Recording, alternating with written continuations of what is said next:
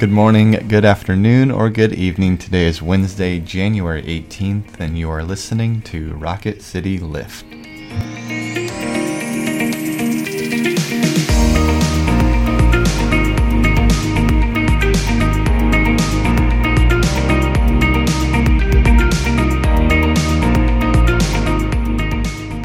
Hello, all. Welcome back to Rocket City Lift. I'm Brett Goodeman. And I'm Tara Bolger. And we come to you three times a week to bring a bit of a spiritual lift to your day. Today we are going to be in the book of Psalms. But before we begin our discussion, let us begin with a prayer. Let us pray. Gracious God, for generations you have spoken to us through your holy word. And we pray that you would speak again this day and that our ears would hear our eyes would see you, and our hearts would be softened to what you are saying to us this day. We ask it in Jesus' name. Amen. Amen. Our scripture comes from Psalm 91, verses 9 through 16. Listen for a word from God. Because you have made the Lord your refuge, the Most High your dwelling, no evil shall befall you, no scourge come near your tent. For he will command his angels concerning you to guard you in all your ways. On their hands they will bear you up, so that you will not dash your foot against a stone. You will tread on the lion and the adder, the young lion and the young lion and the serpent will trample underfoot. Those who love me I will deliver. I will protect those who know my name. When they call to me, I will answer them. I'll be with them in trouble. I will rescue them and honor them. With long life, I will satisfy them and show them my salvation. This is the word of the Lord. Thanks, Thanks be, be, to, God. God. Oh, hi. yeah, you asked the question. It's my turn. I was so busy thinking about what my answer is going to be, I forgot I have to ask the question. Brett, what stands out to you in this psalm? How does it move you? I I kind of had one answer, and then just reading it this time changed, um, yeah. which is the beauty of Scripture, right? Of every time we read it, God reveals something new, and and the word that kept coming back to me over and over was uh, sanctuary. Um, that you know, so much in the Christian life can be dichotomy uh, and trying to understand. We can't just say like total one exact thing that applies uh, in every single situation. You know, uh, we can't say you know God will keep you safe always, All right? Of life uh, is because the, uh, yeah. we we know that won't be true um, because there there are difficulties in this world, uh, and we can't say.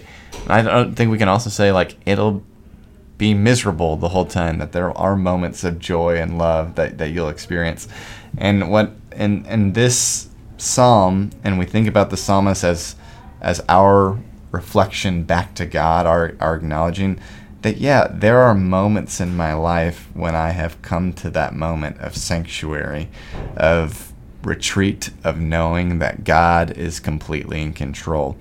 Uh, and for me, that is often most evident in our own sanctuary, um, mm-hmm. in our own Sunday morning worship here at First Presbyterian.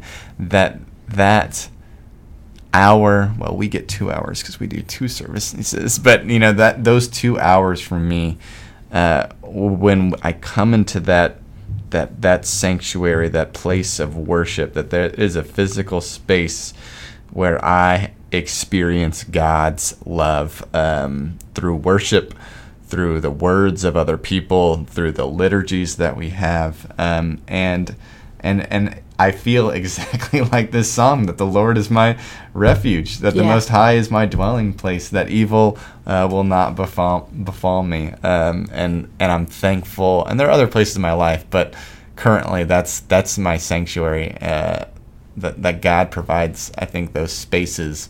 Sometimes they're physical space. Sometimes they're a moment of the heart. Sometimes they yeah. are a journal um, where we find sanctuary. What what stands out to you in this psalm that you were thinking about? So I expect I a really have, good answer. Well, how about an answer? okay. um, the first thing that stood out to me is the verse: "He will command His angels concerning you to guard you in all your ways." And honestly, what I thought about is all the ways that God has guarded me from myself hmm. and my own sinfulness and destructiveness. Hmm. Um, and I do think that God God does for me what I cannot do for myself a lot of times. Um, even in times when I've made a mess of things, there's a part of me that knows it would have been worse if God had not been there. Um, and so I'm really grateful for that. And then the other thing is, you know, you will tread on the lion and the adder, the young lion and the serpent you will trample underfoot. Um, to me, that really speaks to all those impossible things I've been able to do with God. I am a person whose life you can't get from where I started to where I am now without the presence of a loving God. And that's what that means to me that I will do impossible things um, because God is with me, and it has it has been true, and I imagine that it will continue to be true. Um, and you're right. There's no